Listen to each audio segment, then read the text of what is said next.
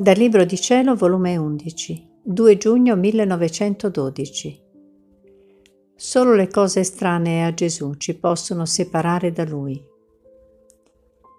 Continuando il mio solito stato, mi lamentavo con Gesù delle sue privazioni e Gesù mi ha detto, Figlia mia, quando nell'anima non c'è nulla di estraneo a me o che non mi appartiene, non ci può essere separazione tra me e l'anima.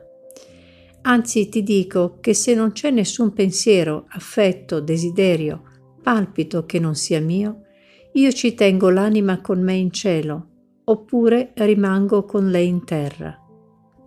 Solo quello mi può dividere dall'anima, se ci sono cose a me estranee. E se questo non avverti in te, perché temi che io mi possa separare da te?